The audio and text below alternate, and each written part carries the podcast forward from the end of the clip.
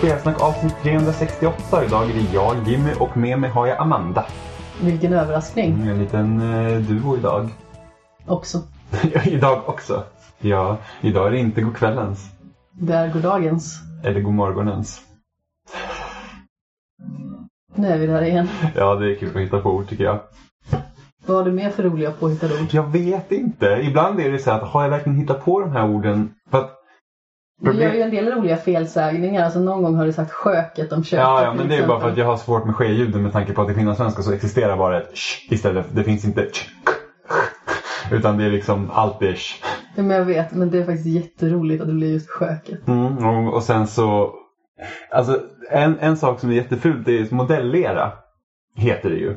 Mm. Men min mormors kallade modellera när vi var små. Så säger på finlandssvenska. Det är ju ett ord, men det betyder inte samma sak. Nej, precis. Men, så det är det jag tror det hette hur länge som helst. För att det är så liksom mormor har sagt det. Alltså hur ska man veta? För att i finskan så är det ofta att du uttalar orden som det ser ut. Det är liksom, är det stavat på ett visst sätt så är det så du uttalar det. I svenskan har ju massa olika böjelser beroende på vilka ord som, liksom, eller bokstäver som står bredvid varandra. Därav till exempel ske-ljuden till exempel. Ja. Så du säger ju köket, men du säger till exempel kör. Som stavas exakt likadant som kör. Men det är ju någonting du måste lära dig och veta hur du ska uttala. Ja, men precis. Men svenskan är ganska komplicerad. Jag vet, jag hade en kompis när jag var i typ så här 7-8 års åldern. Som också var från Finland. Hade flyttat dit några år tidigare då än vi blev kompisar. Och hon hade jätteproblem med en och ett till exempel. Ah. Det var väldigt ofta liksom var så här... ett stol, en bord och så vidare. Mm. Och det är någonting man lär sig. Liksom, ofta kan man ju höra det här låter bra. Liksom. Och sen, ja, men, jag vet inte om jag berättade i podden tidigare, men vi hade en finsk bekant som lärde sig svenska. Och hon sa inte skinka, hon sa skinka. För att det är så det stavas. Det roligaste är ju liksom att man säger ju oftast i finskan exakt som det står. Men orden i sig kan ju vara så himla komplicerat. Ja, det är det. Men det är liksom så här, är det ett K så uttalas det på ett sätt. Är det två K då, ska liksom, då är det en större betoning på de två K-na. Liksom. Är det tre K då ska man akta sig. då ska man passa sig. Det är sant. Ja. Men vi har ju, faktum är att sen förra veckan så har vi faktiskt slutfört ett projekt tillsammans. Vi klarade ut Sackboy, A Big Adventure. Man klarade ut inom citationstecken. Nej, men vi såg eftertexterna. Ja, men det gjorde vi. Ja, så, absolut. Mm. Sen så finns det ju en specialvärld efteråt. Som liksom är ett litet extra äventyr och sådär. Och jag tror att det var framförallt mot typ sista världen. Där började det bli så rövsvårt. Ja, alltså svårighetsgraden stegrar rejält. Speciellt man liksom tänker på... När man jämför till exempel med Super Mario 3D World. För att de spelen är ju... mest lika varandra av de vi har spelat senaste. Liksom man har lite här snett uppifrån perspektivet och springer liksom på plattformsbanor. Men jag kände att 3D World visst det var ju utmanande emellanåt men överlag väldigt lätt. Medan mot slutet av Sackboy så speciellt när vi var två också så stegrade svårighetsgraden ganska rejält. Ja, det var ju först när vi började gå över på stjärnbanorna i 3D World som det började bli riktigt komplicerat. Ja precis, alltså bonusbanorna då var det ju liksom så här, nu är det verkligen svårt. Precis, nu brinner det här. Ja, och de specialbanorna vi kört i Sackboy, alltså den världen man låser ut när man klarar ut det, där var det ju också... Det var ju inte ens kul. Alltså jag kände så i sista världen också ibland att nu är det ju inte ens kul för nu är det ju bara svårt på ett sätt så att det är dumt. Ja, och speciellt man kan ha... Du kan inte samla på dig extra liv heller, du kan bara ha 5. Och sen så... Vilket är... Det känns himla förlegat sätt att jobba på. Alltså jag har faktiskt inga problem med att du liksom kan få game over, att du måste köra om banan. Men det känns lite tråkigt att man inte kan samla, alltså få en buffert på extra liv heller. Med tanke på att vi är två, så dör vi båda två, så dras ju 2 liv bort. Ja, men exakt. Men som sagt, 5 känns lite faktiskt. Mm. Annars tycker jag spelet var otroligt bra. Alltså det var jätteroligt. Jag är väldigt överraskad. Jag med. Jag tycker verkligen att det var riktigt kanonliv. Och sen just det att det funkade väldigt bra när vi var två. Det var liksom sällan det blev problem. Det var först när banorna började bli riktigt svåra. Som kameran kunde vara lite lustig. Som typ om någon av oss råkade dö. Så bestämde kameran för att låt oss stanna kvar vid liket. Medan den andra liksom springer vidare och då ser ingenting. Ja, men det var ju framförallt när vi körde de här speedrun-banorna. För det finns ju 15 stycken olika speedrun-banor. Och sen så låses det upp en typ, vad ska man säga? Greatest hits av de banorna sedan. Du ska köra alla banor i rad. Så det finns liksom ingen paus. Utan du liksom börjar från bana 1 och ska du gå igenom till sista banan. Mm. Och det var ju liksom en kul utmaning att ta alla de banorna. Och vi fick ju guld på alla. För att vi tänkte liksom att men tar man guld på alla då får man en trofé och evig ära på något vis. Men sen så visade det sig att den här monsterbanan kom efteråt. Och vi försökte ju, jag tror att... Jag kom nog i alla fall 4 stycken, kanske 5 in innan. Ja, du kom ganska långt in. Men det var ju jättesvårt och man fick ju liksom inte mer liv heller eller någonting sånt.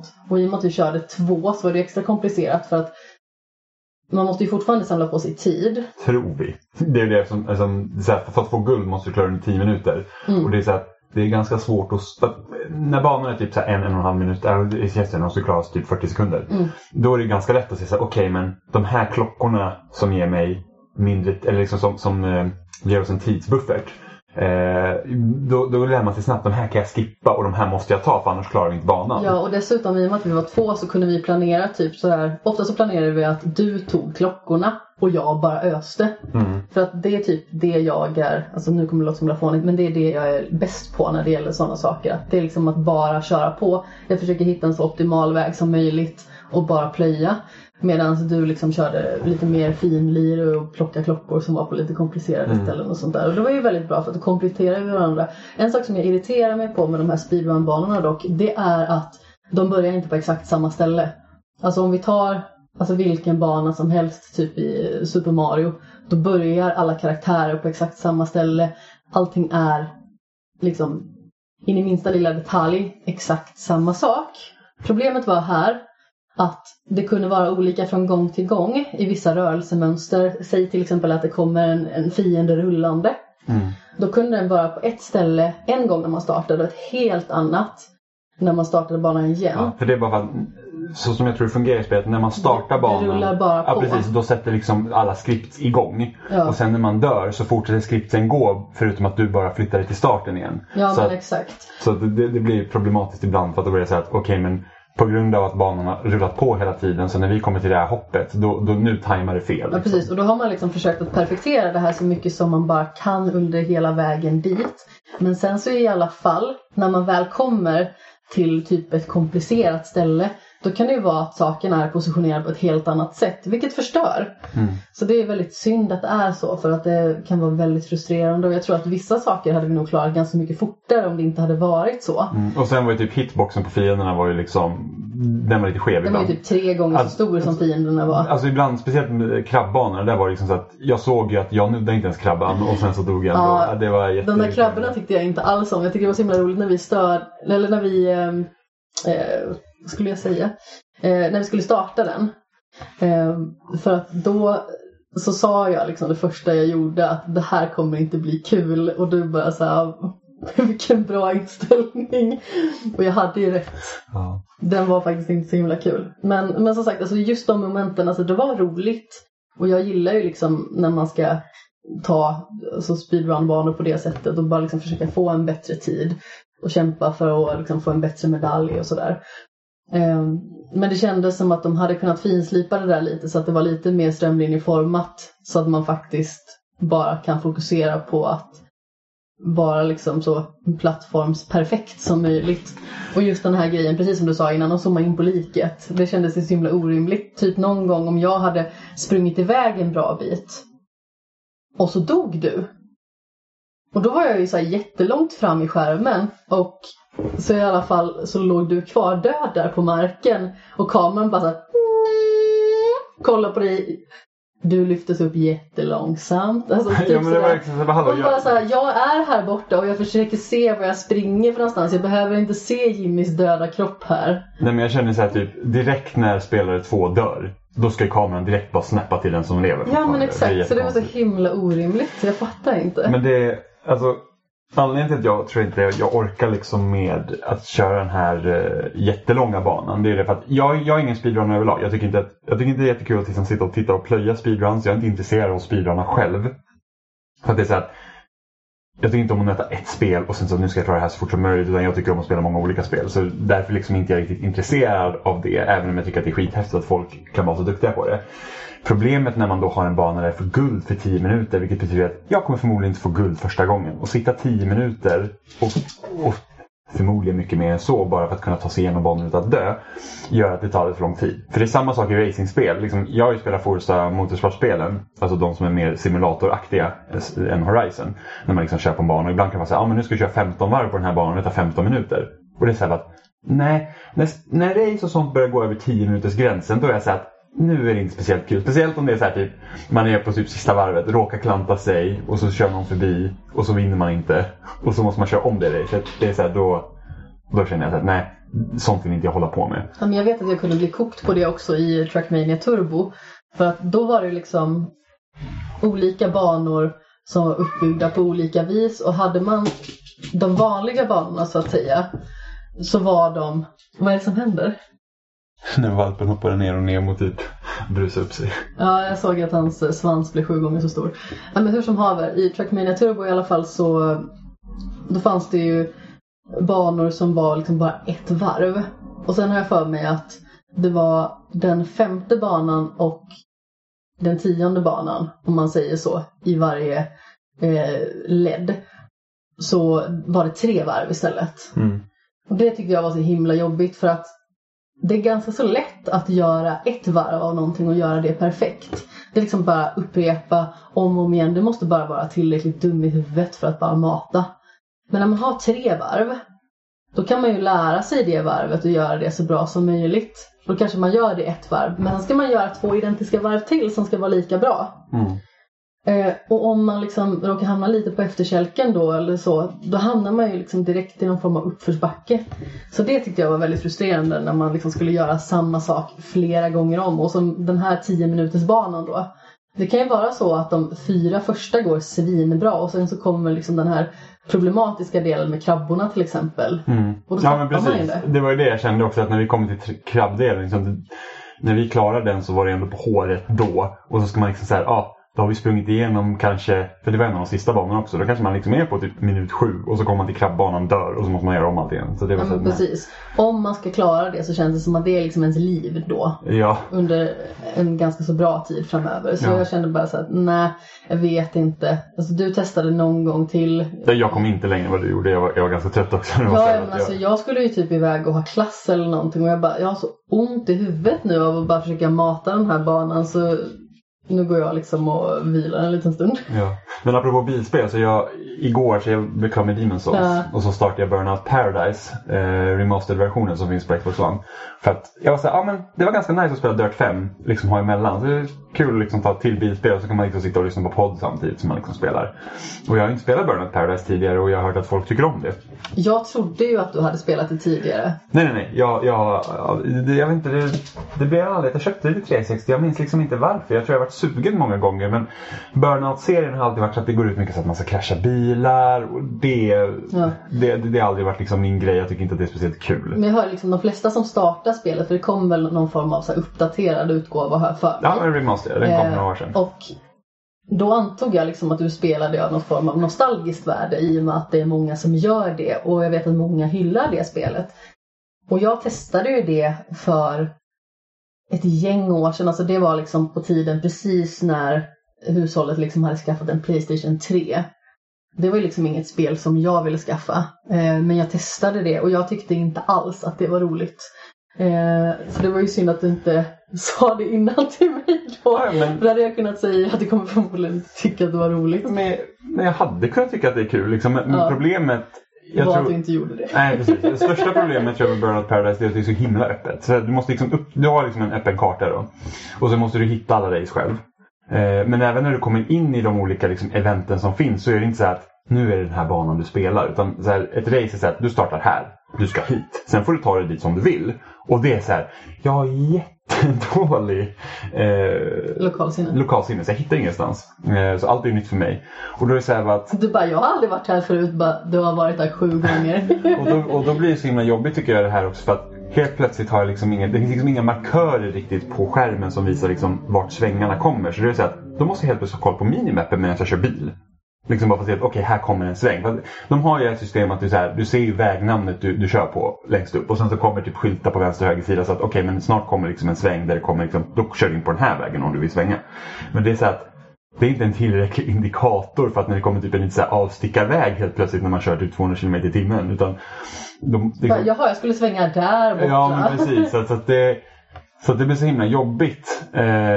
Så jag tyckte helt enkelt att det var kul. Och sen typ så här att, ja men det här typiska så här typ slutet av 2000-talet mentaliteten så åh, små coolt med krascher så typ, ja men råkar man köra in i en annan bil så blir man wrecked och så går det i slow motion. Det var samma sak i Need for Speed Hot Pursuit som släpptes 2010. Där var det också så här typ att körde man in i folk så blir det helt plötsligt slow motion. Det, så här, det tar ju en ut helt från upplevelsen. För det är så här att, och rätt som det är så kör jag bil. Jag har ingen kontroll helt plötsligt för att det kommer liksom en extra skärm upp som visar bara hur coolt det är att gå sönder. Ja men det känns som att det liksom är en produkt av att ja, vi har kommit på hur man gör slow motion i videospel.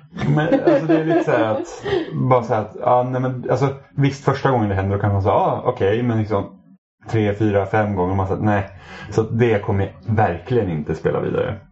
Nej, jag förstod det. Du satt och var förbittrad hela tiden. Ja, men jag spelade en timme ändå. Men det var så här, nej, alltså jag tycker verkligen inte att det är kul. Jag vill liksom ha riktiga race. Inte sånt här jäkla leta upp dina race och sen kör lite hur du vill. Det är en timme du aldrig kommer få tillbaka. Och en timme som du kunde spendera ihop med mig spelande Super Mario Bros 3. Mm. Jag vill bara säga det.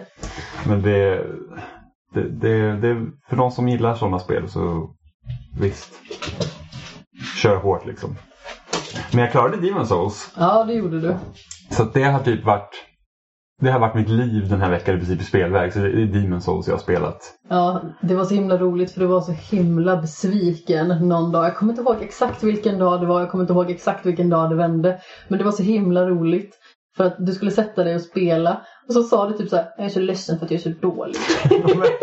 Alltså det gick verkligen för att efter att jag hade tagit Tower Knight som var typ den tredje bossen andra bossen jag klarade. Så kändes det att men nu har jag lossnat lite. Nu vet jag liksom lite vad det går ut på. Och så körde jag vidare och klarade någon boss till och sådär. Och sen så kom jag till den fjärde stenen. Som är då fjärde världen. En riktigt så här regnig borg och massa skelett och sånt som är lite svåra. Och då när man dödar en boss då får man liksom tillbaka sin kropp. Så jag sa ju det förra gången när man dör så bara typ livet halverades och det bara spelet bara fuck you liksom. Men när man dödar en boss då får man tillbaka sin kroppsliga form när man inte är själaformen och då är liksom livet fullt ut. Så finns det ju andra saker jag inte visste med spelet. För spelet liksom förklarar ingenting för utan du får ju upptäcka det as you go så att säga. Och det är så att dör du i kroppsform så ändrar liksom världsläget sig så att du kan gå alltså från vit till svart och svart är då liksom så att ett extra så här fuck you i spelform för det är typ nu blir allt mycket svårare. Och jag tänkte så här att det skulle vara kul att liksom köra lite co-op i Demon's Souls för det finns också. Men vad innebär liksom från vit till svart eller liksom? Alltså det är så här när du är i själaform har jag hört då kan inte världsläget bli sämre även om du dör. Okay. Utan då arbetar man hela tiden mot liksom en bit alltså att man egentligen renar världen så att säga för att det är de här demonerna som gör att det blir svart så, och när du dör så liksom går man åt svart men då måste du dö i kroppslig form. Då förstår jag.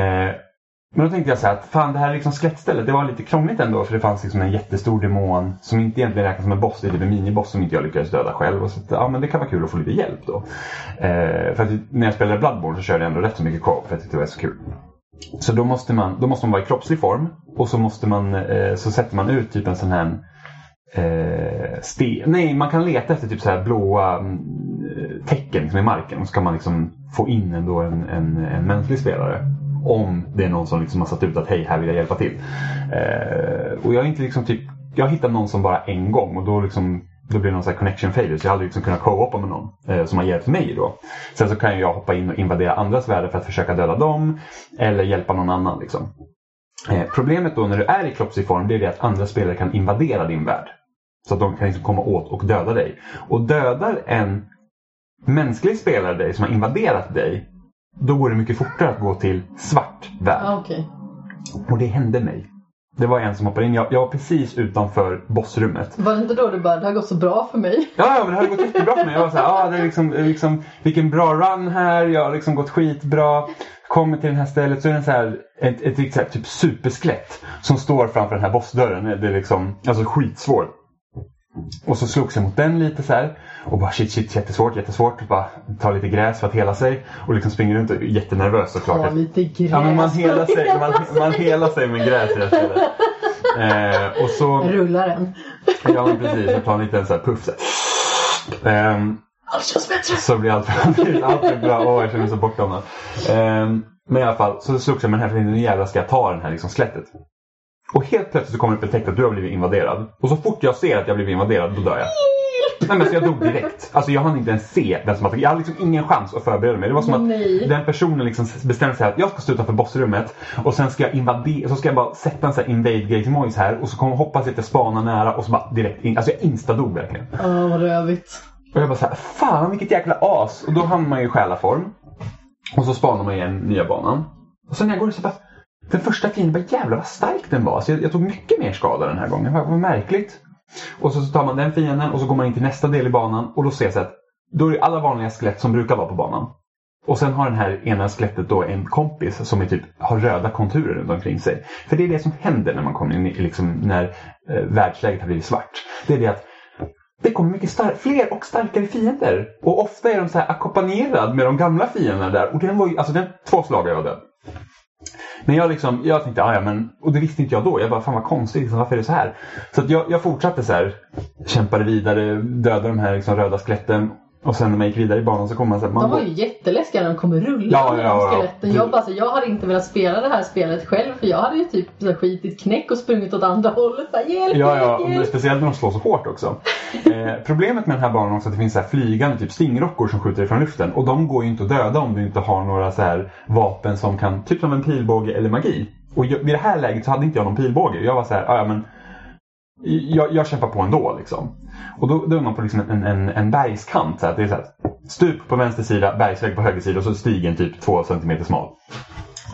Och där är redan svåra fiender, skelett med typ jättesvärd liksom. Det är typ som Cloud hade blivit mördad och återuppstått som ett skelett. Rullande skelett. Ja men precis. Och det är bara att varje av de här skeletten har en egen röd kompis. Så att det är liksom så här, inte nog med att de var svåra innan, nu är de ännu svårare. Och jag sa, jag vet inte hur jag ska klara det här. Så jag har ingen aning om jag ska klara det här. Så att jag satt fast där i flera dagar och liksom... Ja, jag vet, du var väldigt besviken. Ja, men verkligen. Och liksom levla och bara för att... Det bästa med det här var ju dock att du fick mer själar, alltså XP, av att döda fiender. Så att jag liksom nötte den här första typ 2 rummen, typ hur länge som helst. Bara för att säga, ja men, kör jag den grejen typ 2-3 gånger, då kan jag fan gå upp 2-3 levlar. Och sen så för att få mer liv och få mer stamina och kanske öka lite i styrka. Så jag typ gick upp kanske 15-20 levlar på det här stället. Och sen så skrev Martin till... Han håller också på att spela alla Dark Souls och Bloodborne och allt sånt. Så skrev han i chatten så här, ja men bra med pilbåge liksom. Och jag bara, fan jag har ju en pilbåge, jag kanske ska liksom satsa på uppgradering. Så då började jag liksom uppgradera en pilbåge så att jag hade liksom någonting extra så jag kan liksom ta fiender på längre avstånd och liksom uppgradera den. Och då blir allting mycket lättare. Då var jag så att, ja men det här är liksom as-skelettet här som står i sidan. Okej, liksom skjuta pilar på den, liksom skada den lite och sen kanske jag aggrar honom lite och sen så kommer han rulla till mig och så kan jag ta ut honom. Och då kunde jag även ta ut de här stingrockorna i luften. Så du helt plötsligt behöver inte känna så här att jag slåss mot 2 jättesvåra fiender samtidigt som det kommer fucking jävla kristallprojektiler från luften.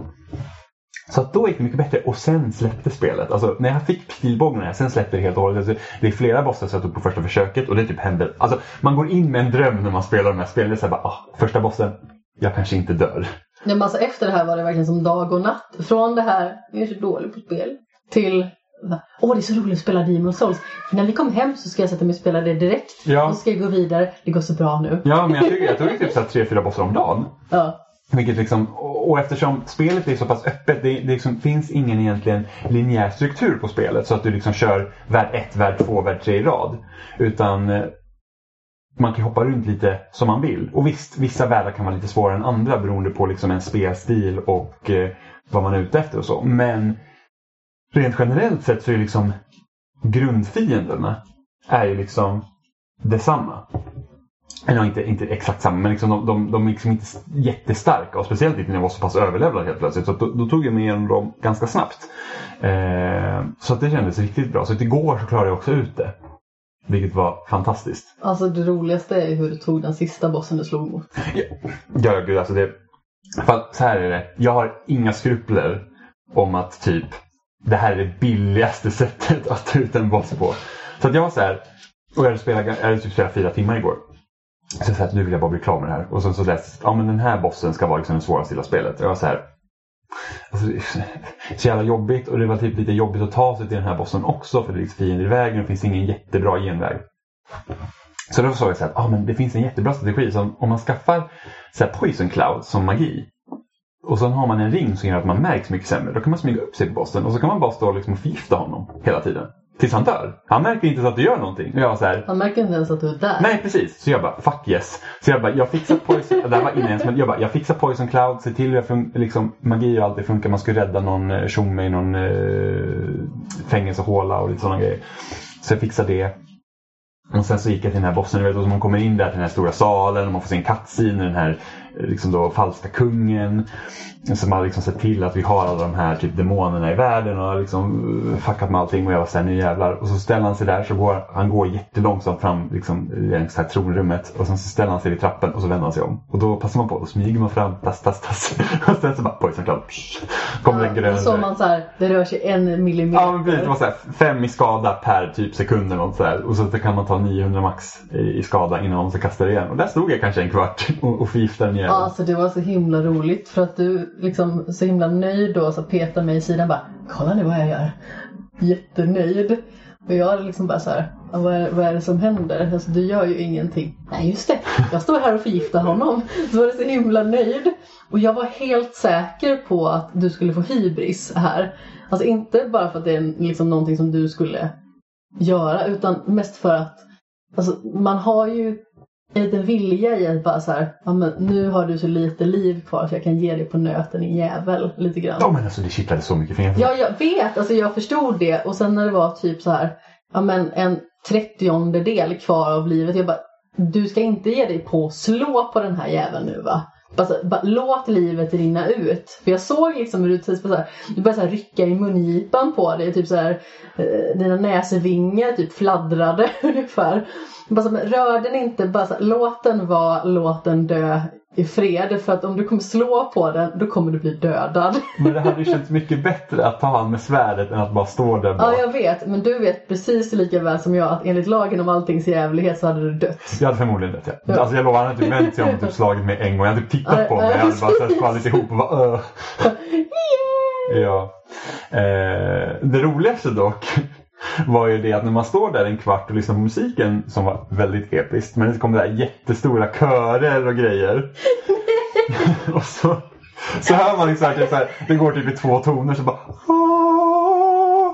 Och sen så hör man helt plötsligt från min vänstra sida där du brukar sitta, så hör man en rap bara Aah! Så du pratar i takt med musiken utan att du ens märkte det. Jag blev helt chockad när jag bara, vad gör du? Men alltså, jag tänkte liksom alltså, vadå jag rapade en vanlig rap och det var helt till dig. Ja, och du rapade exakt i samma ton som musik. Jag var typ såhär, bara först kommer kören och sen jag sänkte ett halvt. Ja, sen så kommer det såhär en lägre oktav av rap bara, och sen fortsatte låten. Det var en jättefin avslutning på den bossstriden. Jag känner att vi hånade sista bossen till maximalt. Det är inte nog med att jag förgiftar dem med typ gas. Du också rapar. Jag gasade också bossen. Ja. Jag körgasade bossen. Det var helt bizarrt. Ja, men det var ju också väldigt roligt för det var ju något läge där det var så här jättestorslagen musik i ditt spel. Och så satt jag och spelade mitt spel som har lite så här Nintendo möter hissmusik låtar och så ackompanjerade det och det hade någon så här jättestor monsterboss eller någonting sånt och så kom det så här plinkande i bakgrunden. Det var rätt fult och roligt såklart. Ja. Men Demon's Souls var ett jättebra spel.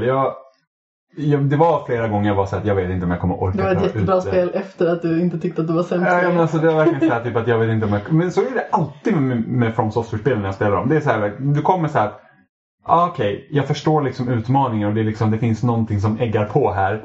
Och sen kommer man till en del så att allt suger, jag bara dör. Att det spelar ingen roll vad jag gör. Liksom. Jag bankar huvudet mot väggen och det händer liksom ingenting. Och sen kommer man över den söskan och så går det jättebra. Demon's Souls är dock lättare än både Sekiro och Bloodborne som jag har klarat tidigare. Sen är det bara spelat lite av första Dark Souls så jag har inte spelat 2 eller 3. Men Sekiro var ju liksom verkligen skitsvårt. Och sen finns det vissa bossar i Bloodborne som alltså, jag kan inte förstå hur folk tar dem typ själv, för att jag behövde ha hjälp i det. Men alltså, från typ alla som jag har hört som har pratat om Sekiro, så säger de att det gäller bara att bli bra. Du måste öva liksom. Ja, alltså fördelen med typ Demon's Souls och Bloodborne och Dark Souls och det är att du kan levla, så du kan liksom öka på styrka. Medan i Sekiro, du blir enbart starkare att ta bossar. Så tar du en boss, då får du liksom, du bara, ah, men nu får du starkare svärd, eller nu liksom får du starkare attack. Så det kräver att sen kommer du till en boss och du inte klarar den, då är du fast där. Medan här var det så att, här kommer jag till en boss, jag klarar mig inte längre, så bara, men jag går och levlar ett tag. Det fanns ett skitbra ställe dessutom i Demon's Souls där man typ, det är efter den här regniga borgen, så det är liksom delen efter första delen. Så, din hatdel, alltså, den regniga borgen.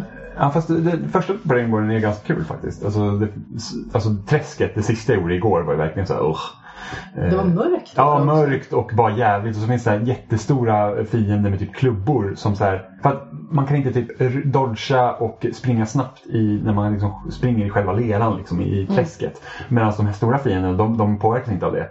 Så springer de där typ tål asmycket. Alltså typ svåraste fienden i spelet. Jag hade jättemycket problem med det. Jag fick typ så här smyga mig fram, skjuta några pilar. Sen när de märkte det kommer liksom dundrades mot den, så fick jag ju springa bort och bara hjälp.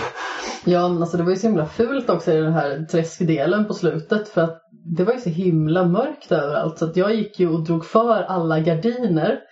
Och ändå så såg man typ alltså, lite röd plupp komma springa. Ja, minst lilla reflektion i skärmen, det var ju liksom kört. Ja. Men i alla fall den här borgendelen där sen fanns jättemycket, man kunde forma souls som fan. Det var ju det att det är typ spöken och sånt som styrs av en reaper. Och dödar man reapern så dör alla. Och det fanns liksom ett ställe i början man bara sprang ner från någon trappa, och sen så dödade man reapern och fick man typ 4000 souls på en gång. Så där liksom formar jag jättemycket för att gå upp i level och även typ köpa pilar och sånt. Så det var nice. Men jag är fan pepp på att spela Dark Souls 1, 2, 3 sen någon gång i framtiden. Just med tanken på att... Ja, du har inte spelat dem alls. Jag spelade Dark Souls 1 lite. Jag har typ klarat en boss eller något sånt. Men jag och Robin hade tänkt att vi skulle spela dem tillsammans. Ja, vad roligt. Men... jag kommer vara glad påhejare. Ja. Jag ger mig inte in i den här skiten alltså. Och speciellt första Dark Souls är det för att likt Bloodborne så hänger liksom hela banan ihop. Demon's Souls har ju banor du springer in på, så att liksom hela världen inte är ihopkopplad. Medan i Dark Souls då är det liksom så att du är på det här stället och du hittar envägar och sånt runt hela banan. Så att det är som ett, mer som ett Metroidvania/Zelda liksom. Så att det... Jag hade gärna sett typ att Bluepoint även hade gjort en remake av första Dark Souls. Liksom, för att Demon's Souls är så snyggt. Ja, det är fruktansvärt snyggt. Alltså det är skitsnyggt. Speciellt liksom första banan, när liksom det stora slottet och man springer runt de här mer liksom riddarmiljöerna. Det är verkligen alltså man kan knappt tro hur snyggt det är liksom. Det ser verkligen skitbra ut. Ja, absolut. Även de andra delarna är så skitsnygga också, men första banan tycker jag är roligast. Men det var min lilla resa i Demon's Souls. Och du hade då, som du visade tidigare, det här med, vilket också är ganska kul för att det finns fler så roliga Amanda-berättelser. För du har ju spelat Team Hospital. Nej, jag har spelat Two Point Hospital. Team Hospital, det var det liksom är förlagen kan man säga. Okay. Det här är som en spirituell uppföljare till Team Hospital. Precis. Two Point Hospital, men det roligaste var här. För att de som inte vet med Two Point Hospital är att man tar hand om, det är som ett simulatorspel, att ta hand om sjukhus. Och Amanda var lite trött en kväll. Jag var lite trött. Alltså, jag måste bara berätta bakgrunden. Det var liksom inte bara att jag var lite trött, utan den här veckan skulle jag ha en tenta. Och liksom ämnet för den här tentan var väldigt mycket tyngre än den senaste jag gjorde. Och det var liksom så här flervalsfrågor ändå, men svår... Alla liksom teorier och ideologier och sånt, det var liksom väldigt mycket större, och materialet var väldigt mycket tyngre. Så att det var liksom svårare att lära in och få liksom hela spektrat att fästa på något vis. Mm. Och jag var så himla trött, och jag liksom försökte att verkligen kämpa med att klara av en tenta, vilket jag gjorde igår också. Den första tentan av liknande sort klarade jag på 21 minuter. Och den igår klarade jag på 56 minuter. Man hade en timme på sig. Så att, som sagt, den var lite tyngre. Men det här har liksom hängt över mig lite den här veckan. Och så försökte jag slappna av genom att spela lite grann. För jag har fått det här Two Point Hospital Jumbo Edition som recensionskod. Men som sagt, jag var lite trött.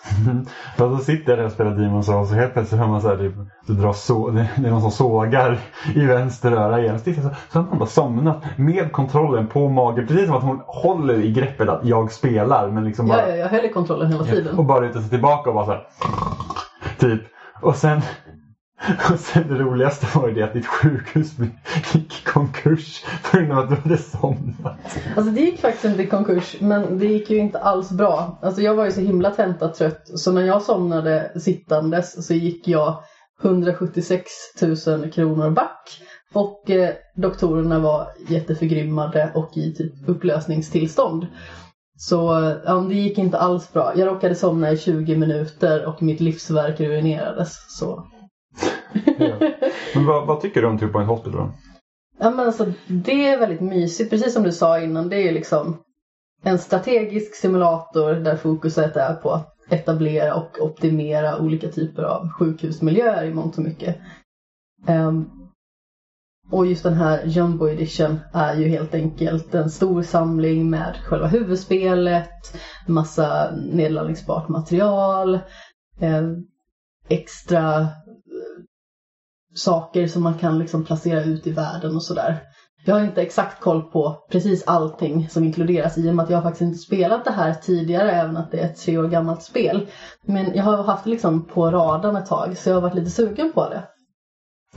Och nu kände jag liksom att men jag tar tag i det nu då. För jag kände att det var ett ganska perfekt spel att spela när man liksom har mycket att göra, mycket att tänka på som är väldigt tungt, och då kan man liksom bara, jag slappnar av kanske lite för mycket då, men då kan man liksom bara slappna av och mysa runt lite grann. Och det som jag tycker är så himla skönt med Two Point Hospital är just att det är ett simulatorspel som, trots att det liksom kan vara utmanande ibland och man kan liksom försätta sig i dumma situationer där man liksom tar lån på lån och man lyckas kanske inte riktigt styra upp ekonomin precis som man vill, så är det ändå ganska så raka puckar. Jag tycker att det är väldigt skönt, för att det är tillräckligt komplicerat för att man liksom ska behöva sätta sig in i det någorlunda, men det är så pass lätt att det liksom inte är ett berg att bestiga på något vis. För man kan liksom bara sätta sig och så har man olika typer av mål att uppfylla hela tiden. Och varje av de här nya sjukhusen då har ganska så olika typer av mål beroende på vad det här sjukhuset kanske är beläget för någonstans. Det finns ju olika förutsättningar. Vissa är liksom mer kalla till exempel. Då måste man sätta ut fler element. Vissa fokuserar mer på att man ska börja typ träna sina doktorer och sköterskor och alla som jobbar på sjukhuset egentligen. Så det har en väldigt liksom stabil progression, vilket jag tycker är väldigt skönt, för att allting kastas inte på en på en och samma gång. Det var ganska så lätt att komma upp i 3 stjärnor till exempel, som då alltså är max på det första sjukhuset. Det var ganska lätt även på det andra, men sen så börjar det liksom bli mer utmanande när man har gjort fler sjukhus. Men det kommer också liksom fler saker. Då ska du till exempel som sagt börja träna, och då får du en ännu bättre anledning att... Gud, nu kommer jag bara ihåg den motsatta termen. Motsatsen till degradera. Uppgradera? Nej, inte uppgradera. Nej. Alltså när man hyr upp en person i sin position. Gud, jag har bara engelska ordet promote. Ja, exakt. Jag kan liksom... Befordra. Befordra, precis. Kära någon, det borde jag ju ha haft på tungan. Men i alla fall, då får liksom man en bättre anledning att befordra folk, för att då har de mer kunskap och de har liksom inte bara erfarenhet. Och då kan man liksom skräddarsy det där ännu mer, att de får lära sig olika saker. Det kan ju vara att det är en doktor som har varit på ett ställe väldigt länge. Så tänker man att den här skulle passa bättre att jobba inom psykiatrin. Då kan man bara träna den istället för att behöva anlita en doktor som redan är psykiatriker, men som kanske är i allmänhet och inom stationstecken sämre. Jag tror det är liksom lite det som håller mig ifrån att Jag har spelat lite Theme Hospital som, och då var det liksom inte Theme Hospital. Jag har aldrig ens rört det. Nej, men då var det inte snälla nytt, utan det var liksom så här att jag köpte på Good Old Game för några år sedan och sen testade och då liksom känns lite gammalt. Men jag tror att det som håller ifrån mig från att köpa liksom Two Point Hospital är just det här att du behöver inte köpa det. Du kan ladda ner det på Game Pass. Jo, men alltså det här med att man hoppar från sjukhus till sjukhus. Jag tror det stör mig. Jag hade gärna sagt, nej men alltså jag kör gärna så att här är mitt sjukhus. Det kanske finns ett free mode i spelet eller något sånt. Men jag har gärna sagt att det här är mitt sjukhus, det bygger jag upp och det är det jag liksom håller på med hela tiden. Alltså det är mycket möjligt. Alltså jag har ju gått in på det här karriärläget eller vad man ska säga. Ja. Jag har inte så jättebra koll på vad det finns för övrigt. Det kan jag kolla upp till nästa gång eller vi kan kolla det sen. Men jag tycker ändå att det är skönt att man har mål att sträva efter. Sen hade jag gärna haft mål att sträva efter liksom i det långa loppet så. Men man kan ju gå hur långt man vill med ett sjukhus också. För att det kommer ju nya mål för att man ska liksom kunna uppgradera sjukhuset och liksom få kanske en högre status. För det... Ett bättre rykte och så vidare och en högre nivå på sjukhuset. För det är alltid det jag gillar liksom så här stadsbyggarsimulatorer. Det är ju det att, så här, typ, att ja, men du börjar med en liksom, plätt land och sen så bygger du staden och sen så utvecklar du staden en tid. Och sen så ju mer liksom, pengar du får och när staden växer så måste du börja planera om och såna här grejer. Så det var jättekul till exempel i City Skylines. Där är det liksom, de har jätteavancerat liksom, simulator för vägbygge och liksom, hur trafik går runt staden. Och det är ofta det man måste fokusera på när man bygger om. Så att det, liksom, du kanske börjar med några små asfaltsvägar och sen liksom, har du kanske en 50 000 som bor i en stad. Då liksom, funkar inte det längre. För helt plötsligt dina småvägar, de liksom... Det är för mycket trafik på dem så då måste man liksom bygga om och dra om och så här. Ja, men precis, och staden expanderar. Ja men precis, och det är det jag tycker om. Så att jag tror att min stad jag nu har på Xbox One City Skylines, den är väl över 100,000 i invånare liksom, vilket är stort då för den här typen av spel. Och det är alltid det jag tyckte om även med SimCity. Och det var ju det jag typ tyckte var så tråkigt med det SimCity som släpptes 2013 tror jag kom. Det var ju det att det var ju jättebegränsning på ytan. Mm. Då hade en jätteliten yta du kunde bygga stad. För det, meningen var att de hade ju så här att, tanken var ju att man skulle vara online och så har man liksom ett community där olika städer satsar på olika saker som hjälps åt. Till exempel om jag har jättebra elproduktion, då kan jag sälja av min el till en annan, så hjälps vi åt. Eller så kan man ju då köra helt själv och så får du hoppa mellan dina olika städer. Men problemet är ju bara det att ett var det att det är jättetråkigt att hoppa mellan olika städer. Två, när alla städer expanderar så även den staden som fokuserar på elproduktion kommer till slut behöva ha mer el själv. Vilket gör att man kan inte exportera lika mycket el längre. För att min stad blir för stor. Och då har de andra städer då som man liksom, jag har inte behövt bry mig om elproduktionen i den här staden för att jag har köpt el någon annanstans ifrån. Helt plötsligt finns det ingen el att köpa. Så att liksom hela det systemet följer. Så därför gillar jag liksom att man kan ha en helt expansiv grej. Och därför hade jag hellre haft ett Two Point Hospital att jag liksom sagt men det här är mitt sjukhus och det är det jag jobbar med hela tiden. Ja, det är mycket möjligt att liksom man kan göra så också. Du kan ju säkert gå in på ett av sjukhusen och bara fortsätta. Jag vet inte riktigt hur det funkar rent progressionsmässigt. Nej, men då vet jag liksom att det finns massa andra mål att ta sig igenom. Och sen kanske det är så här... men alltså det som är praktiskt liksom när man går från sjukhus till sjukhus och där det liksom adderas mer, det är liksom att det blir en väldigt stadig progression. Man får lära sig saker pö om pö så att det inte blir att man får all information kastad på sig på en och samma gång. Och sen så, ja men i början så har du liksom kanske en mottagning med 4 olika rum. Men helt plötsligt så har du en massa olika specialinriktningar som du kan lägga in också för att det kommer nya sjukdomar. Både liksom fysiska och psykiska.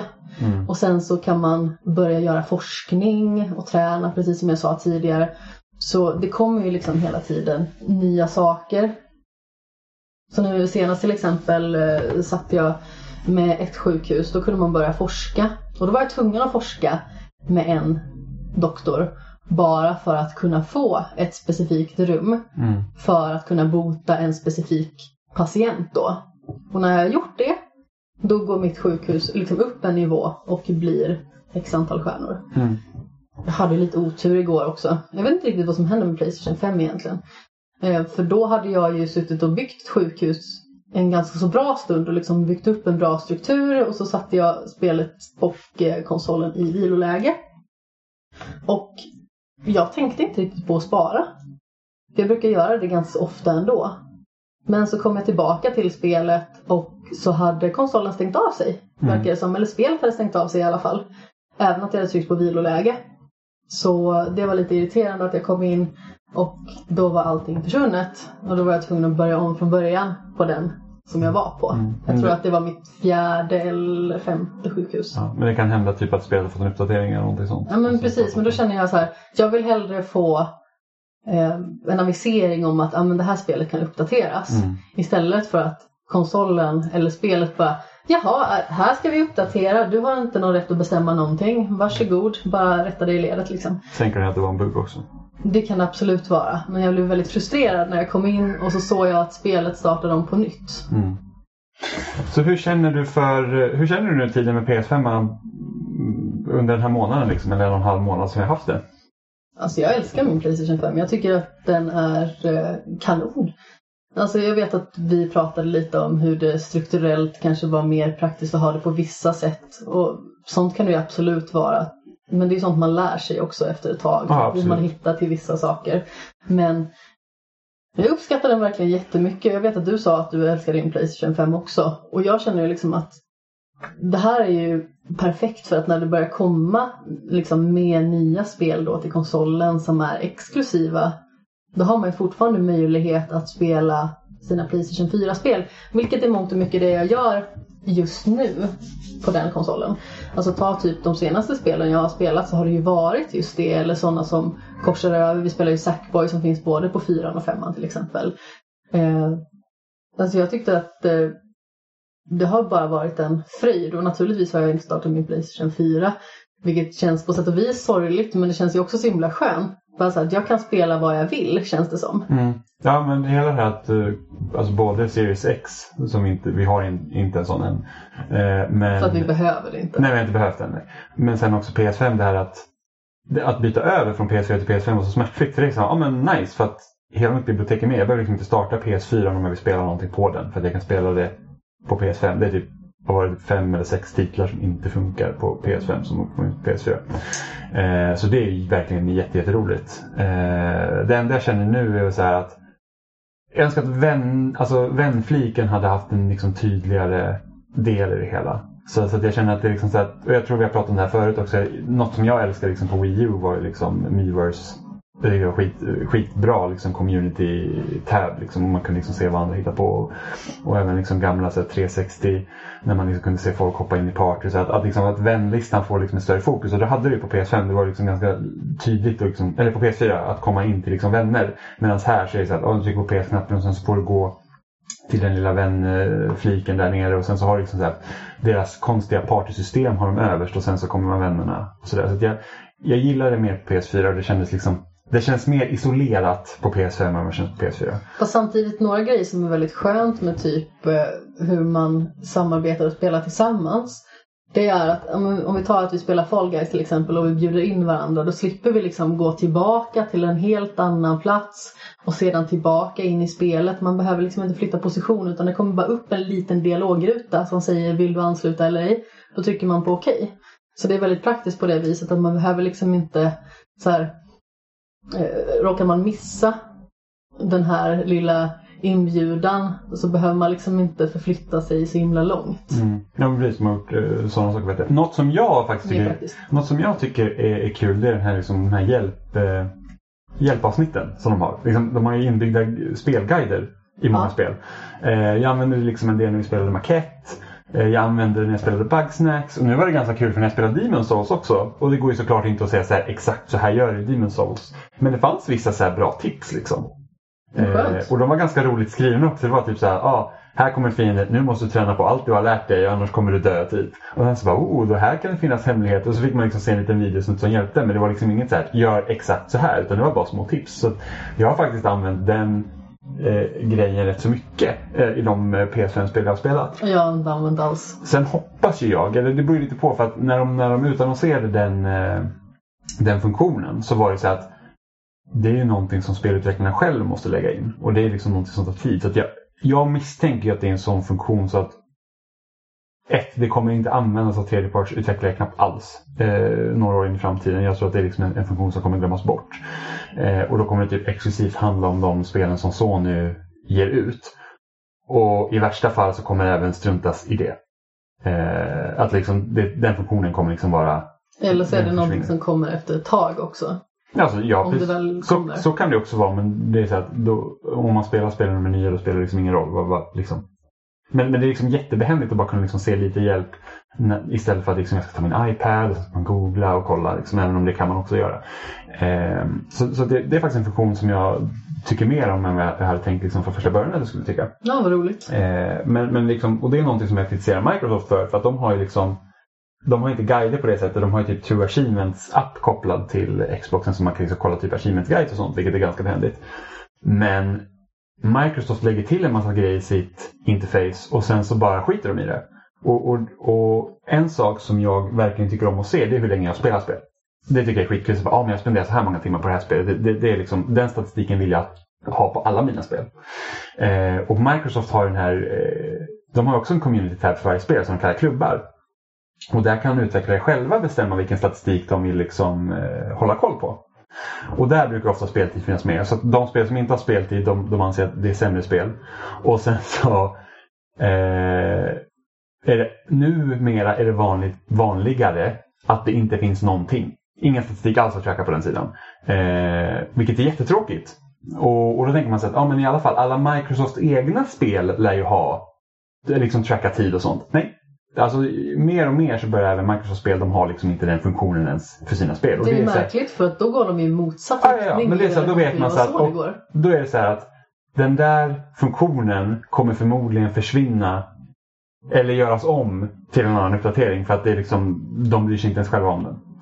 Och numera på PlayStation 5 så kan man ju se hur länge man spelar. Jag tycker att det är jättetrivsamt att kunna kolla. Ja, det tycker jag. Alltså framförallt, ibland så kan man ju känna jag har spelat det här hur mycket som helst och så har man spelat mycket mindre än vad man tror.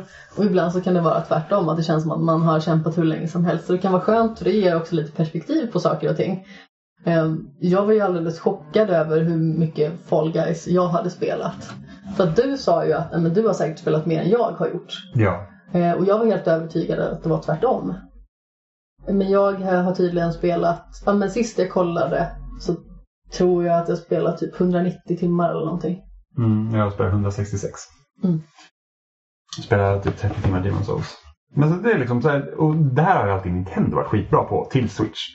För både Wii hade en egen app, Wii U hade en egen app, 3DS hade en egen app där man kunde se så att det är exakt hur mycket man har tittat. Nu på Switch då är det typ så här, du kan se de 10 senaste spelen och sen säga att du har, liksom det är 5 timmars intervaller. Så bara du har spelat 10 timmar eller mer, du har spelat 15 timmar eller mer, vilket jag tycker är så tråkigt. Men... fast i början så kan man ju se mer, du kan se typ så att du har spelat 3 timmar eller mer. Ja, men jag tror upp fram till 5. Sen efter 5 så är det liksom så här... Ja, det kanske för också så här, eller så står det så att du spelar mer än en timme eller du spelar det här lite. Alltså, det märkligaste det är ju ändå typ så här, du kan bara se det här om 10 dagar. Ja, men precis. Det är liksom tackar inte tid på en gång. Det är så här, 10 dagar efter du startar spelet första gången, då kan du börja se liksom din tid. Men säg då till exempel att man spelar ett spel och nöter det i 2 dagar och spelar svin mycket. Då måste man vänta ytterligare 8 dagar för att se en statistik. Och det tycker jag är så himla besynnerligt. Varför? Ja, det är jättemärkligt. Det var ju samma sak där. Jag trodde att jag hade spelat mycket mer Super Mario Forever än vad jag hade gjort rent tidsmässigt. Men det var inte alls så mycket som jag trodde. Men då fick jag också vänta ganska länge innan jag kunde se hur mycket jag faktiskt hade spelat. Jag gick typ in och kollade och sa, men är det idag nu igen som jag kan kolla? Och så bara, fan det är 2 dagar kvar. Ja, det var typ när vi spelade jättemycket Among Us, då var det så att, jag vill jättegärna se liksom hur mycket jag spelade. Ja, vi har ju spelat i typ 35 timmar tror jag. Närmare 40 tror jag det är. Så det var jättekul. Men apropå Microsoft, så att i veckan så gick ju, eller förra veckan blir det nu, så deras uppköp av Bethesda gick igenom. Precis. Och då hade de något sån här roundtable-diskussion där de liksom gick igenom lite vad det betyder för båda företagen. Och det har varit lite sådär för att alltså många har ju undrat liksom, hur blir det med Bethesda-spel i framtiden? Liksom, per automatik så tänker man ju så att okej, nu är Bethesda-spel exklusiva till Microsoft. Men med tanke på Microsoft tidigare, liksom, hur de har gått tillväga med olika spel så stämmer inte det nödvändigtvis. De har liksom hjälpt till att publicera spel på Switch. Det är lite oklart. Och Minecraft finns överallt. Och såklart, är du en Xbox-spelare så spelar det ingen roll för dig. För att det är liksom inga spel som försvinner. Du kan fortfarande spela Bethesda-spelen. Det är ju de som har andra plattformar som det vill säga huvudsakligen spelar på PlayStation som då undrar vad som händer. Och så då satte de sig ner och liksom pratade lite om det här. Och enligt Phil Spencer då så handlar det här uppköpet då om att se till att Xbox-spelare har exklusiva spel på plattformar där Game Pass finns. Men de kommer också se till att spel, alltså det som de kallar legacy titles, kommer fortsätta att bli uppdaterade. Det vill säga typ Elder Scrolls Online eller Fallout 76. Och även de titlarna som redan finns på andra plattformar kommer ju såklart finnas kvar. Det är inte som att någon plockar bort Skyrim från PlayStation 3 liksom. Utan har du Skyrim så har du Skyrim liksom. Du kan fortfarande köpa Skyrim. Men då är ju folk undrar så här. Och sen såklart att de här olika liksom dealsen som är liksom Deathloop och Ghostwire Tokyo som är liksom, har en tidsexklusivitet på PlayStation, kommer fortsätta att ha det såklart. Men som det ser ut så kommer i alla fall Bethesda-titlarna i framtiden att vara exklusiva till Microsoft. Även om hans liksom lite så här legacy-prat kan ju vara så att okej, men innebär det också att Elder Scrolls 6 kommer att komma till PlayStation för att det är en serie som har då legacy på PlayStation. Som är fortfarande lite så här oklart, även om man pratar mycket så här corporate speech om man säger så. Men jag skulle ju säga, alltså jag tror ju att det man får räkna med helt enkelt att titlar från Bethesda i framtiden kommer vara exklusiva till Xbox. Ja, men säkerligen. Men som sagt, ingenting är helt solklart. Nej, alltså man kan inte vara, det är inte 100% säkert för någon faktiskt säger så att nej, men Elder Scrolls kommer inte på PlayStation. Ni får helt enkelt köpa en PC eller spela på Xbox. Ja, men exakt. Och sen något att markera liksom, det är just det här med att plattformar där Game Pass finns lämnar jag också öppen för att Game Pass kommer ju att förmodligen att expandera utöver PC och Xbox med tanke på att du har ju mobilapparna med xCloud och sånt. Så att, och sen jag kan tänka mig att målet för Microsoft i framtiden är att Game Pass ska vara typ en app på tvn. Så att då streamar du helt enkelt i tvn liksom via xCloud så att säga. Och det visar ju också att uppköpet av Bethesda är ju en stor del i att driva prenumeranter till Game Pass. Eftersom det var liksom inte bara så att en Xbox ska få exklusivitet, utan så att nej, men där Game Pass finns ska du kunna spela Bethesda-spel. Och när vi pratade sist om när de släppte då att Microsoft skulle köpa Bethesda, så var det här att, som inte riktigt pratade om då, men liksom att om man då tänker så här fanboys kring olika plattformar var så att skitbra, nu kommer Microsoft få jättemycket exklusiviteter för att det är någonting man alltid sagt att det saknas för Xbox. Men samtidigt, spelar du på Xbox så gör det ingen skillnad för dig för att de här titlarna redan kunnat spela. Så att ja, vi säger att nästa Elder Scrolls blir exklusiv på Xbox nu då. Det är inte en extra exklusivitet du kan spela, du kan spela det oavsett. Så det man får se då är de här studierna kommer göra i framtiden då helt enkelt. Typ Arcane, och som är en av mina favoritstudios, kommer få göra och se liksom. Jag tror att det bästa med det här uppköpet för Bethesda och studien under Bethesda, det är ju det att nu ligger Microsoft liksom pengaresurser bakom dem, så att för att även om jag... Ja, det är inte lilla plånboken. Nej, precis. Och även om jag gillat många av Bethesda-spel så de senaste, liksom, de har inte sålt jättebra. Som typ Dishonored 2, hela den liksom grejen har inte sålt jättebra. Prey sålde inte bra. Senaste Wolfenstein tror jag sålde under förväntade, så att det är liksom, det är bra att de får de extra resurserna. Och sen just det här att den största skillnaden då för sådana som spelar på Xbox eller PC och som då prenumererar på Game Pass, det är det att förmodligen alla Bethesda-titlar kommer komma samma dag på Game Pass. Vilket gör att du behöver inte köpa ett spel för numera 800 spänn, utan du kan betala typ 150 spänn i månaden och sen kan du spela dem ändå. Finns det något sådant Bethesda-spel som du känner lite extra, alltså båda de gamla eller eventuellt de nya, som du känner såhär, vad kul att det här kommer till Game Pass? Alltså jag har ju typ spelat av de här spelen redan. Så nu bråkar katten. Jag har ju typ spelat alla spelen redan. Så att typ jag spelar Skyrim, jag spelar Fallout-spelen, jag har spelat Arcane-spel, och de Arcane-spelen jag inte har spelat, de äger jag ju. Så typ det enda Dishonored-spelet jag inte har spelat hittills, det är Death of the Outsider, som är liksom en expansion till tvåan. Det har jag inte spelat än, men det har jag. Men jag tror det roligaste är kanske typ att jag kanske kunde starta Morrowind som Elder Scrolls 3 och spela det. Det äger jag inte dock. Men det är också gammalt, så att det är så att startar man det lite emot. Ja, men det kan man startar det och sen bara det är liksom kanske lite, jag kanske behöver lite mer struktur där, lite för öppet. Och helt brunt. Ja, Oblivion kanske jag hade kunnat starta igen och spela igenom, för det, jag tror jag vet att jag kollade den flera gånger, men jag slutade spela Oblivion när jag blev vampyr. Jag var så här, jag höll på en så här fighters guild och gjorde uppdrag för dem, och så är man vid en arena och sen helt plötsligt så vaknar jag upp en morgon och så nu har de bitit mig i sömnen. Det var ju olyckligt. Precis, och jag hamnade i en så här ond spiral att jag vill ju inte liksom Jag vill inte äta människor så att säga. Jag vill inte suga blod från dem. Vilket gör att jag blir extra känslig mot solljus. Så jag slutar spela på grund av det. Men Oblivion är ett sånt spel där du kan liksom spela om. Men annars så är det ju... Du ser liksom fram emot att kunna spela det som kommer sen. Ja, så att liksom bara det att förmodligen kunna spela Starfield dag 1 utan att behöva köpa det. Det är liksom ganska nice. Eller Elder Scrolls 6. Sen ser jag ju väldigt mycket fram Deathloop när det kommer. Men det kommer till PS5 först, så att du får ju köpa det där förmodligen. Så att, jobbigt för dig. Ja, lite jobbigt faktiskt. Men det ska bli spännande att se vad de kan göra i framtiden. Och sen hoppas jag inte att det blir någon sån här typ att multiplayer-komponenter och lootboxes överallt som Microsoft kan tänka sig att göra. För att liksom, tittar man på deras liksom, stora serier som Halo, Gears och... vad var jag tänkte? Det var de på. Ja, men jag tänkte... Det var något annat jag hade också. Men Sea of Thieves. Så är det liksom där att det är online, det liksom finns online-upplevelser där du har liksom... Det finns system där inne som gör att så här... Hej, spelar jag hela tiden och typ spenderar gärna mer pengar på de här spelen. Och det är väl det jag känner lite så här att... Det blir lite tröttsamt. Ja, för det är ändå så en fördel. För att du har liksom Last of Us, God of War och Tsushima. Det är liksom, det finns inget sånt där. Det är liksom... Det känns inte som ett arbete att starta upp typ Last of Us. Men liksom... En av anledningarna till att jag slutade spela typ Gears multiplayer, det var ju det att... För du har ju det här, precis som i många andra multiplayer, så har du så här säsongspass. Och sen ska du liksom... De här grejerna finns under den här säsongen. Och då ska du då spela för att kunna låsa upp dem. Och det är så här... Det får mig så himla avtaggad för att... Jag vill inte känna att jag måste hoppa in och spela Gears 5 för att det här är ett skin jag vill ha som jag måste typ spela 20-30 timmar för att komma dit.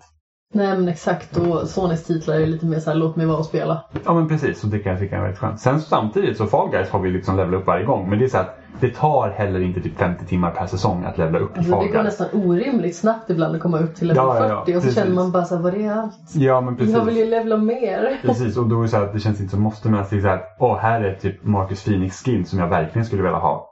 Och sen så bara, okej. Nu är jag väldigt taggad på nästa säsong i Fall Guys också. Ja, den borde ju komma jättesnart. Ja, och det skulle vara ett futuristiskt tema. Så att det var ju sett någon sån här liten preview på en bana. En rymddisco. Ja, det såg helt galet ut. Ja. Så att det ska bli jättekul faktiskt. Jag är exalterad. Mm.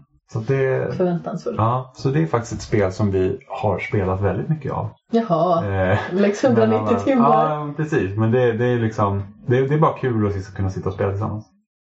Alltså säkert typ så här 150 av de här timmarna som vi har spenderat tillsammans förmodligen och spelat. Ja, precis. Jag har ju mestadels bara spelat med dig. Ja. Sen så körde jag faktiskt, jag tror det var förra veckan, så hoppade jag faktiskt in. Jag tänkte, men jag vet inte riktigt vad jag spelade, det går för dåligt i Demon's Souls. Ja, men alltså, det här var typ också när jag hade klass och så skickade du till mig. Ja, jag hoppade in i en match jag vann och jag bara, jag hoppade in i en match jag vann och sen så fortsatte jag spela efter det för då bara, men jag vann ju. Ja, men precis. Så kan det vara. Det är typ samma sak i Halo 5. Så finns det ju en spellista där man spelar då free for all. Där man spelar, det är alla mot alla. Jag har aldrig förlorat i Halo 5 i free for all. För det är så här, hoppa in så här. Spelet var relativt nytt. Och jag så här, hoppa in, kör en free for all match, jag vann. Och så bara, nu vill jag inte fortsätta för nu är jag 100% segerprocent. Och sen så gick det några veckor sedan så bara, jag testar en free for all igen. Vann. Och bara, jag kan inte fortsätta för att nu vann jag ju fortfarande 100%. Jag kan aldrig spela det här igen. Nej, men jag tror jag har kört 5 free for all matcher i Halo 5 och jag har vunnit alla. Så det är liksom det är så här, nu är det flera år sedan jag liksom spelade free for all i Halo 5, men det var ändå så här kul varje gång man spelade en match så bara, jag vann och så bara nej, jag kan inte spela mer. Jag har vunnit. Jag tror Oliver har en sån i Bioshock 2 som också hade ett multiplayer-läge. Så han hoppade in i en match och vann en gång och sen så har han aldrig spelat det mer.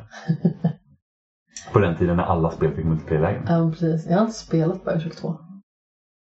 Alltså det är inte min favoritserien. Nej, alltså, din favorit är inte heller min favorit. Nej, min favorit första.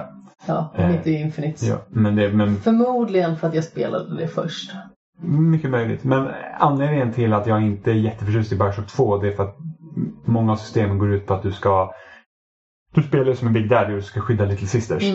Vilket gör så att det hamnar mycket så här arenastrider där du måste liksom säga att men nu ska du sätta ut fällor och så ska du skydda Little Sister men hon drar även med någon. Och det är så att det var sämsta delen i Bioshock 1. Och jag tycker inte om den typen av system överlag. Så att men jag tycker att striderna i allmänhet är absolut så långt ifrån det bästa med de spel som det bara går. Gud. Alltså det känns som att de är första persons skjutare bara för att det var så spel skulle vara just då på något vis enligt vissa. Alltså ta typ alltså både första Bioshock, nu har jag inte spelat andra, men även Bioshock Infinite, båda de hade fungerat hur bra som helst. Alltså utan liksom själva den typen av skjutardel. Det hade kunnat vara mer pusslande, det hade kunnat vara liksom annan typ av stridsmekanik. Det hade inte nödvändigtvis behövt vara första persons skjutare. Nej, och det hade kunnat vara gjort på ett... Nu har inte ettan så mycket strider ändå.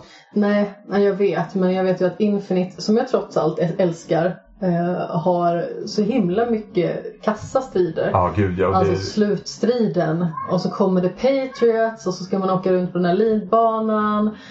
Och så måste man hålla koll på kåren, alltså, eller vad det nu är för någonting. Alltså, jag höll på att få krupp. Ja, och sen så hade man de här typ linbanorna som gör att liksom, det är så svårt att hänga med. Liksom. Ja, men alltså de tappar man ju bort sig. Ja, jag kan tänka mig, du som har så dålig lokal. Ja, ja, det är så bara, jag vet inte om jag åker fram eller bak längre. Det är liksom bara, jag hänger bara på, så kommer någon sån typ handyman i ögonen. Åh, här är ett as, den slår jag. Ja, så att det är ju, det är jättejobbigt. Men liksom, om man tittar typ på gamla skräckspel, typ första Resident Evil eller Silent Hill, så att, och de kan ändå räknas som survival horror liksom actionspel. Det var ju inte mycket strider i dem. Alltså första Resident Evil, det är ju förvisso låsta kameravinklar och sånt, men det var ju inte alls mycket strider. Utan att någon liksom skulle få, alltså, bli uttråkad, och för jag antar att det är liksom den stora risken som många tror på. Och första Bioshock hade definitivt kunnat haft en mer liksom Resident Evil approach. Ja, för det är ju liksom, läskigt. Ja, i antalet fiender och sådär. Det handlar mer om hur man tar sig runt fienderna än att man liksom går head on, liksom. Jag tror att första gången jag klarade Bioshock var på fjärde försöket eller någonting sånt. Jag testade, blev rädd på ett ställe och kom inte förbi. Sen så tänkte jag att jag måste ju klara det här spelet. Så då skulle jag spela det med en kompis. Då blev min kompis rädd och vi kom inte förbi det stället. Som jag och Robin spelade Amnesia, det var så bara, nej nu är det ditt att spela, nej jag tänker inte spela, nej inte jag heller, och sen stängde vi av och spelade igen. Ja, precis, och sen så testade jag det själv igen, fastnade på samma ställe. Och sen så spelade jag med en annan kompis, och den kompisen hade liksom spelat det innan. Jag tror en av de läskigaste grejerna med Bioshock, och det är när man liksom typ stöter på Big Daddies utan att veta hur de fungerar, för att de gör ju ingenting om man provocerar dem, men liksom bara det att de går runt så här tunga steg och så går de runt med den hela flickan liksom, det tycker jag är skitäckligt. Ja, men jag tror att det är ett ställe i början som är ganska mörkt, och jag vet inte riktigt vad det är för någonstans. Men det är också jätteläskigt. Jag hade jätteproblem att komma förbi det. För jag var helt övertygad om att någon skulle hoppa på mig och slå mig i huvudet. Ja, jag gillar ju läskiga spel. Jag tycker om att bli rädd. Men jag tycker inte om att bli rädd. Exakt. Jag blir så passivt aggressiv. Första Dead Space är helt fantastiskt. Alltså jag spelade bara det dagtid för jag var så rädd. Jag kommer ihåg att jag tog ett kapitel taget. Det gick liksom inte mer. Det var så att typ varje gång man kom där ut, men nu är det nästan nivå. Man så bara, nej jag tar paus. Ja, men alltså, du vet hur jag såg ut igår när jag kom ut från tentan, typ så här rödflammig och stressad och mådde typ lite dåligt. Ja. Sån är jag när jag spelar skräck. Ja, jag ser jättemycket fram emot Resident Evil 8. Det ska bli så himla roligt. För dig? Så kommer jag sitta bredvid och må dåligt. Ja, men det är jag. Jag kommer sitta bakom 7 kuddar och bara, är det klar snart? Ja, men det finns ju typ en del i Resident Evil 7 när man blir jagad av... en karaktär i huset, och det är så jävla, alltså där var det min Resident Evil 2 Mr. X liksom. Det var så jäkla äckligt, och speciellt i första person också, då är det ju, för det känns ju mycket mer klaustrofobiskt när liksom, du kan inte vrida kameran och ha, du måste vrida hela dig runt. Man kan liksom inte kolla ordentligt runt hörnet. Nej, för man får typ så smyga för att kolla.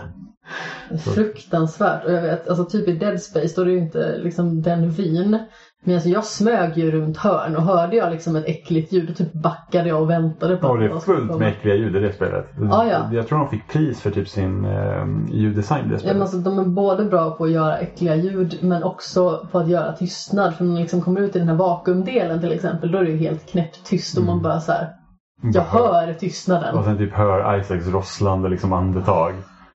Men just det att skeppet liksom bara knakar, man hör det precis, metall och stål och liksom allt det där. Men jag gillar skräckspel faktiskt. Det får du göra. Men det, jag är okej med det. Men det, samtidigt är det så att man blir också avtrubbad där på något sätt, så jag är inte lika rädd som jag var för. Alltså typ när jag hade köpt min 360 liksom, började spela mer och mer spel. Jag är alltid lika rädd. Ja, men då var jag liksom livrädd. Det var liksom Dead Space var ju första liksom riktiga skräckspelet som jag spelade Resident Evil innan det i och för sig, men det var liksom så att det tog verkligen ett aktivt val som spelade det för att det skulle vara läskigt. Så det är kul. Men jag tror att det här var allt jag hade för idag. Nu har vi ändå pratat ett tag. Ja.